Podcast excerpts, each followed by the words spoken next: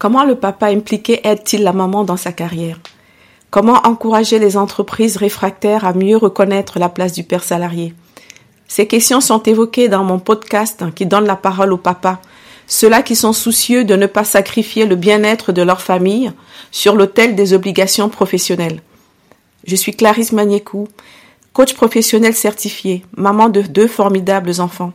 J'accompagne les femmes salariées ou entrepreneuses à concilier au mieux au quotidien la vie privée et la vie professionnelle. Et si nous écoutions aussi les papas, nos alliés Bienvenue dans mon podcast. Je vous souhaite une très belle écoute. Bonjour Arthur. Bonjour Clarisse. Merci, bienvenue dans cet épisode de mon podcast. Nous venons tous les deux de la fonction publique. Je vais te laisser te présenter Arthur. Oui, tout à fait. Euh, donc euh, Arthur, euh, j'ai 32 ans, je suis ingénieur et effectivement j'ai travaillé longtemps pour le ministère de l'écologie dans un corps d'ingénieurs de l'État. Et puis en ce moment, je suis en disponibilité et je travaille pour une start-up française dans la mobilité électrique. Tu as un enfant, un petit garçon. Quel âge a-t-il? Oui, petit euh, garçon qui, a, qui vient d'avoir 3 ans et qui vient de rentrer à l'école maternelle. D'accord.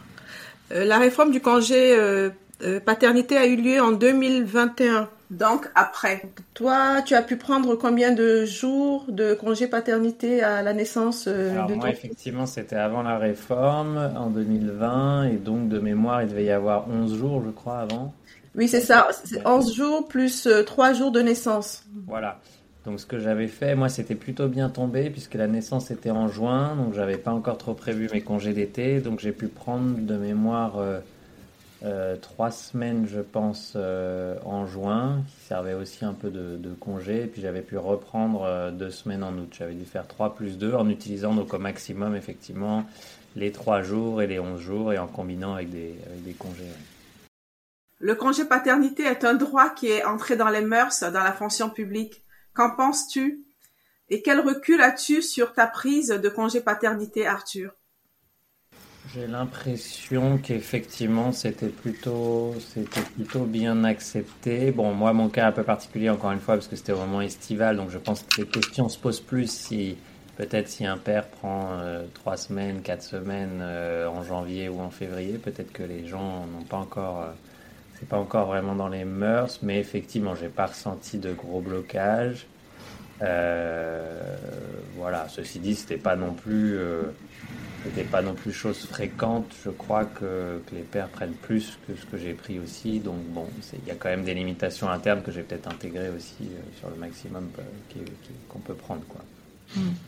Quand t'es-tu senti devenir père, Arthur? Euh, effectivement, ça c'est une question pas évidente. Quand je me suis senti, bah, je dirais, bon, d'abord les tout premiers instants, moi quand on m'a, quand, à, la, maternité, on m'a présenté euh, mon fils. Euh, bon, c'était dans un contexte Covid, donc en plus on était un peu tous séparés. On l'a un peu présenté, voilà, on m'a donné le, bébé, on m'a dit voilà c'est votre fils. Donc il y a toujours une petite période quand même un peu de réalisation, surtout pour le père où il n'y a pas la connexion physique avant ce moment-là. Euh, donc je dirais ces premiers instants et puis après peut-être quand même une réalisation un peu plus euh, un peu plus tard euh, les, enfin les je dirais les premières nuits à la maison. C'est vrai que la, la maternité euh, même si j'ai eu la chance de pouvoir y passer beaucoup de temps on se sent peut-être pas encore totalement père. C'est plutôt après à la maison j'ai l'impression. Et comment l'équilibre familial s'est construit après la naissance de ton fils? Alors, euh, les premiers mois, les premiers 4-5 mois, il se trouve que mon épouse était en transition entre deux, deux, deux, travail et donc, euh, et donc en fait, euh, c'est elle qui a beaucoup, qui a passé beaucoup de temps, moi au-delà de mes, mes congés, etc. Après, on était dans une période plutôt favorable euh, avec beaucoup de télétravail, donc j'avais au moins, je gagnais au moins du temps de, de transport le matin et le soir, donc j'arrivais à quand même passer, passer pas mal de temps. Mais les premiers mois, euh, les premiers mois, ça a été beaucoup plus, euh, beaucoup plus mon épouse que moi en termes de au milieu de la journée, quoi. Je veux dire en dehors des heures classiques de, travail. Hmm. Et comment tu décrirais cette nouvelle organisation Un petit peu par des exemples, concrètement hmm. Alors, ce qu'on a fait, donc quand elle a repris son nouveau travail, ce qu'on a fait, c'est qu'on a en général on s'est partagé un peu entre déjà entre matin et soir. Euh, euh, moi qui, m'en occupe le matin, du réveil au, euh, la, dépose, soit chez l'assistante maternelle à l'époque, soit, soit à l'école aujourd'hui, et puis plutôt mon épouse le soir. Mais là où moi j'ai beaucoup insisté quand même aussi au niveau de mes, mes employeurs à l'époque ou aujourd'hui, c'est d'avoir un maximum de télétravail, puisque bah, moi ce que j'explique toujours quand même à mes employeurs, c'est que très concrètement, quand quelqu'un termine le travail à, à 19h à Paris et qui doit rentrer chez lui euh, avec euh, le temps de transport, euh, le temps d'arriver, etc., en fait très rapidement on arrive à un temps qui, qui descendrait à 0 minutes avec le bébé, puisque nous en général l'heure du coucher c'est 20h et, au maximum. Et donc, euh, et donc finalement, l'équilibre qu'on a trouvé, c'est que moi, je, négocie un maximum de télétravail, plus en général que, mon épouse, pour pouvoir, euh, en plus du matin, vu que le, soir, ça demande quand même un peu plus de temps que le matin, clairement, pour pouvoir au moins deux ou trois jours par semaine, le soir, rapidement après la sortie du travail, donc par exemple à partir de, de 18h ou 18h30, pouvoir enfin, prendre le relais et, m'occuper et aussi passer du temps de vraiment de plus de qualité parce que le matin c'est un peu le rush et d'avoir un peu plus le temps le soir euh, entre la fin du travail et l'heure du coucher pour passer du temps avec, euh, mon fils. D'accord. Le, télétravail pour toi un levier très utile pour euh, pour bien équilibrer la vie privée et la vie professionnelle. Et comment tu m'as dit que hum, c'est un message que tu as essayé de faire passer à tes différents employeurs et comment ça a été pris? Plutôt, plutôt bien. Euh, plutôt bien justement en expliquant bien que c'est une question aussi de répartition des tâches euh, entre les, entre les, parents. Euh, et que voilà, le, message en filigrane, c'est que bah, on, fait des, on fait de grosses horaires, on nous demande d'être assez flexible, on travaille parfois voilà, des heures en décalé, mais du coup, euh, la contrepartie, c'est qu'on puisse, bah, effectivement, quand on est en télétravail, si on s'arrête à 18h, 18h30, euh, là, directement switcher, et euh, tout en étant voilà, efficace. Et donc, globalement, j'ai de la chance, je dirais, ça a été plutôt bien reçu, mais dans l'administration publique, quand même, il a fallu batailler pour obtenir jusqu'à trois jours de télétravail. Euh, parce que euh, il y avait une espèce de règle implicite qui est un peu, un peu bizarre, je pense, et que pour les managers, euh, il aurait fallu se limiter à un ou deux jours de télétravail, donc avec toujours cette, cette pression un peu mise sur la présence physique, au, détriment, au détriment en général de l'équilibre vie privée, vie, professionnelle. Mmh. Avec euh, du recul, as-tu l'impression que la période Covid a permis justement de faire bouger un peu les lignes sur ce, hmm. sujet? Oui, oui, clairement. Alors c'est peut-être de la pure chance et un, vraiment, euh, vraiment, euh, vraiment du hasard, mais, mais, mais in fine, entre la, le, télétravail, toutes les périodes de télétravail à 100%, parce qu'on en a eu quand même beaucoup, hein, hmm. on passait des mois à 100% en télétravail où là, bah, très concrètement, hein, là, au moins la moitié du temps de transport euh, bah, a été consacré du coup à l'éducation des enfants, enfin a été remplacé par l'éducation des enfants, donc là avec un gain, un gain énorme de qualité de relation de vie familiale, d'égalité entre l'homme et la femme, etc. par rapport à la situation d'avant. Et puis euh, voilà, sur, le, sur les gains de, de droit au télétravail, euh, oui, oui, clairement, je pense qu'il y a eu un, avant et un après, et est c'est pas totalement évident quand même d'expliquer que, que ça doit, ça doit servir à, à l'équilibre euh, vie privée, vie professionnelle, mais je pense qu'au moins on en reviendra un peu moins en arrière sur ces questions-là.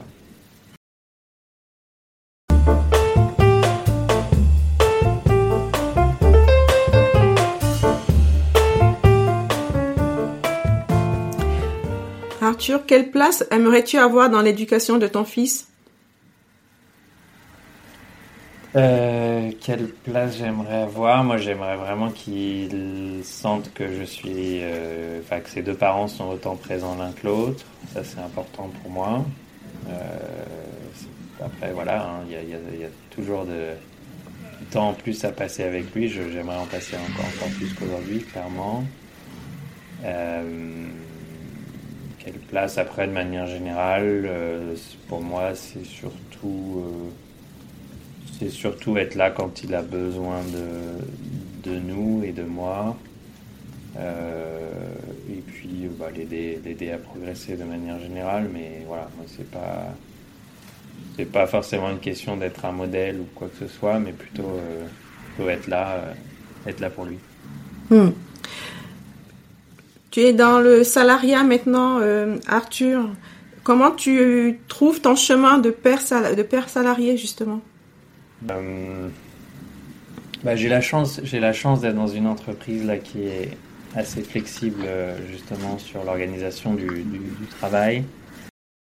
Je trouve que ça se passe plutôt bien, mais je suis conscient qu'effectivement, euh, sur certains points, le salariat dans le privé est, a peut-être un, petit peu plus de, mal à prendre en compte les, contraintes, les contraintes euh, euh, perso, mais bon, voilà, je, trouve que c'est en, train de changer, mais à condition à chaque fois, en fait, de bien, je pense, de bien préciser ça aussi aux, entretiens d'embauche, c'est ça qui est pas évident, et qu'il faut réussir à, à, poser ça sur la table, euh, alors que c'est pas toujours, c'est pas toujours quelque chose qui est pris en compte au moment du match entre l'employeur et l'employé dans les, dans les recrutements. Et puis, euh, je, sais, je, sais, bien que selon les, les, différentes positions dans les entreprises, c'est pas du tout évident d'avoir le, le, levier de négociation, de pouvoir mettre ça sur la table au tout début.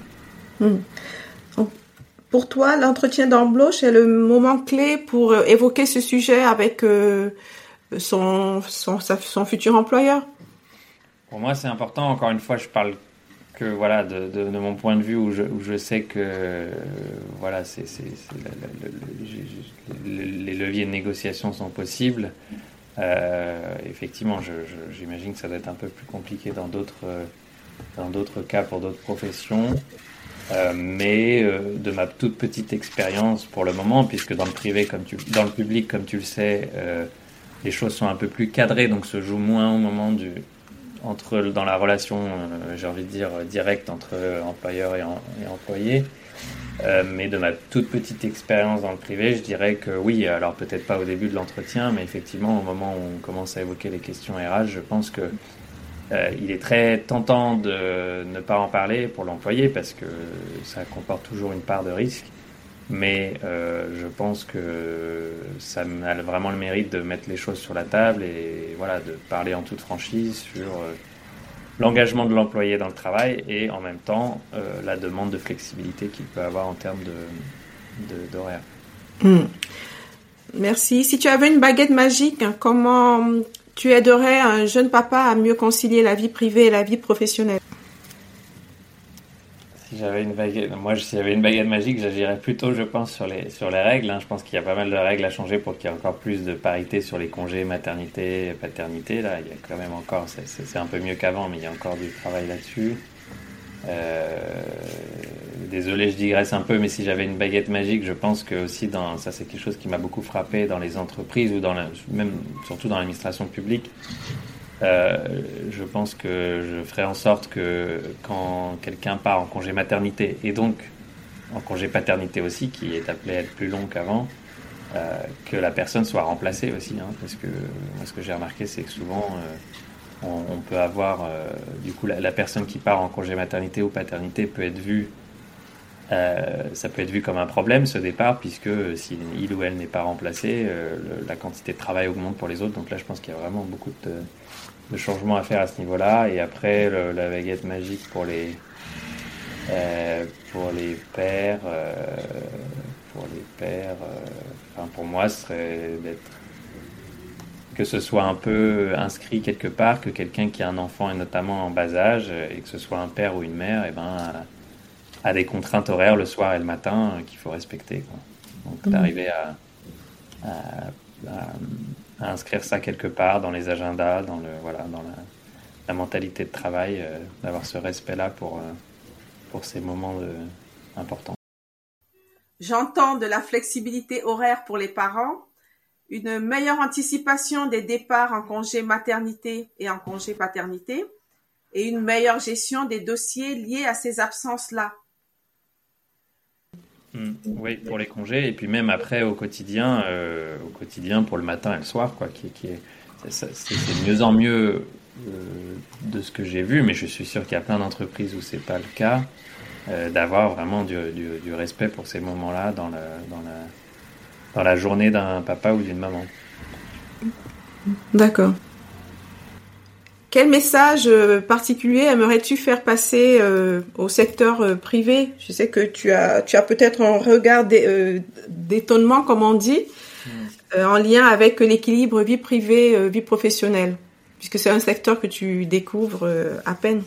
Hmm. Finalement, mon étonnement, c'est que là-dessus, sur la, limite entre vie, vie privée et vie, et vie et vie professionnelle, euh, malheureusement, ou je ne sais pas euh, comment l'interpréter, mais finalement, euh, nous, des structures publiques dont on venait, donc vraiment les ministères en administration centrale, avec une quantité très importante de travail par rapport au nombre de personnes aux effectifs disponibles, finalement, on retrouve, je trouve, un peu les mêmes, les mêmes les mêmes nouveaux comportements au travail hein, permis par le numérique qui, qui sont qu'effectivement il y a d'un côté de la flexibilité, je pense, et d'ailleurs encore plus dans le privé que dans le public peut-être, hein, puisque le public a encore, encore un peu de mal à, ne plus s'attacher aux, heures et aux minutes précises de présence sur place. Hein. Ça, c'est quand même un problème qui reste dans le public. Euh, mais au-delà de ces questions de flexibilité, bon, le droit à la déconnexion, ou plutôt plutôt la poursuite euh, du travail à d'autres heures, qui est un peu le coût euh, correspondant à la flexibilité. Bon, là, je pense qu'il est assez commun entre les deux. Hein. De ma toute petite expérience de ce que j'ai vu, effectivement, à la fois dans le privé et dans le public, euh, le fait qu'on puisse se connecter à n'importe quelle heure fait qu'on peut travailler à n'importe quelle heure. Bon, après, pour moi, ça, tant qu'on, c'est pas, tant qu'il y a un respect dans le sens où il n'y a pas de réponse exigée de l'employé à des heures en dehors du bureau, pour moi, ça, ça paraît plutôt sain. C'est-à-dire que voilà, quelqu'un qui va, quelqu'un qui va passer du temps avec son enfant entre 18h euh, et, 20h, si cette personne euh, a envie euh, de retravailler le soir et que c'est pas obligatoire bien sûr, mais que voilà, qui, que l'ensemble, qu'il organise, il ou elle organise son temps comme il le souhaite, ça me semble, ça me semble plutôt un fonctionnement. encore une fois, tant que les choses sont claires sur les l'absence d'obligation de réponse en dehors des heures de travail, ça me semble être un fonctionnement qui peut, qui peut in fine quand même améliorer l'équilibre, euh, l'équilibre entre les deux. Hmm. Et ta casquette de manager, euh, ancien manager et futur manager, puisque tu, tu, es en train de monter ton équipe, euh, comment as-tu fait par le passé? Comment vas-tu faire? Pour l'équilibre vie privée, vie professionnelle de tes nouveaux collaborateurs Oui, pour moi, c'est quelque chose de très important. Donc, j'espère que j'ai réussi à le, à le, à l'appliquer à, mon équipe à l'époque autant que j'aimerais qu'on me l'applique. C'est ce que j'ai essayé de faire. Et donc, vraiment, moi, ce qui m'intéressait dans le, la production de mon équipe, c'était vraiment pas les heures de travail, c'était vraiment pas euh, de savoir très précisément à telle minute ce que faisait telle personne, mais vraiment beaucoup plus le rendu général, le respect des, bien sûr des, euh, dates limites euh, pour les dossiers qu'on avait à, remplir. Mais donc, moi, mon organisation, c'est vraiment d'avoir un maximum de flexibilité, avec bien sûr des moments de présence physique qui sont importants, mais en dehors de ça, euh, d'avoir un maximum de flexibilité sur les agendas et donc notamment pour permettre, euh, pour ceux qui ont des, enfants, pour, permettre, pour leur permettre de, de, gagner sur le temps de transport et de gagner un peu de temps de, de temps de famille et de s'organiser aussi euh, par rapport aux contraintes de leurs épouses ou de leurs époux. et pour moi, ça, c'est très important. Et comment tu te sens en tant que père? Es-tu un père heureux, Arthur? Oui, oui, je me sens très heureux. Euh, je suis content. J'aimerais toujours passer encore plus de temps quand même euh, avec mon fils, mais, euh, je suis très content d'être dans une période où, où, quand même, euh, où quand même on peut, on peut, je pense, passer un peu plus de temps avec le niveau de responsabilité qu'on peut aussi prendre à côté, un peu plus de temps avec notre famille qu'à d'autres périodes. Et comment décrirais-tu euh, les moments avec euh, ton fils? Euh, bah, Plein de bonheur, plein d'apprentissage, des échanges, plein de câlins. moi, ça me, voilà, c'est plein de moments touchants. c'est toujours des, super moments. Alors, bien sûr, aussi des moments un peu de stress. Ça, ça, ça, demande beaucoup de patience, finalement, ça m'apprend beaucoup la patience. Donc, c'est très enrichissant aussi sur le plan, euh, sur le plan personnel. Euh, voilà.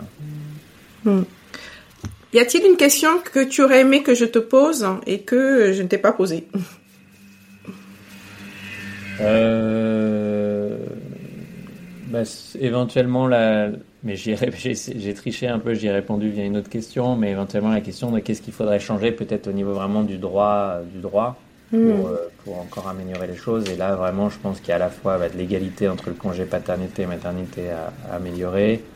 Et vraiment, pour moi, l'histoire du remplacement, de hmm. remplacer quelqu'un qui part en congé paternité ou maternité, euh, la sécurité sociale est là pour ça. Hein. le salaire est, est, mutualisé par la, par la sécurité sociale pendant ces moments-là. Donc, euh, pour moi, c'est ça, ça pour normaliser, il faut qu'on arrive à normaliser ce moment-là dans la vie professionnelle. Et pour le normaliser, il faut pour moi que la personne que son travail soit repris par quelqu'un d'autre pour pas que ce soit une surcharge euh, momentanée pour les, pour les autres. Arthur, as-tu l'impression que tes amis, les jeunes de ton entourage, osent, eux aussi, lors de l'entretien d'embauche, évoquer le sujet de l'équilibre vie privée vie professionnelle? As-tu un retour à partager euh, sur le sujet ou pas d'avis particulier? Merci. J'en ai effectivement pas énormément parlé avec des pères.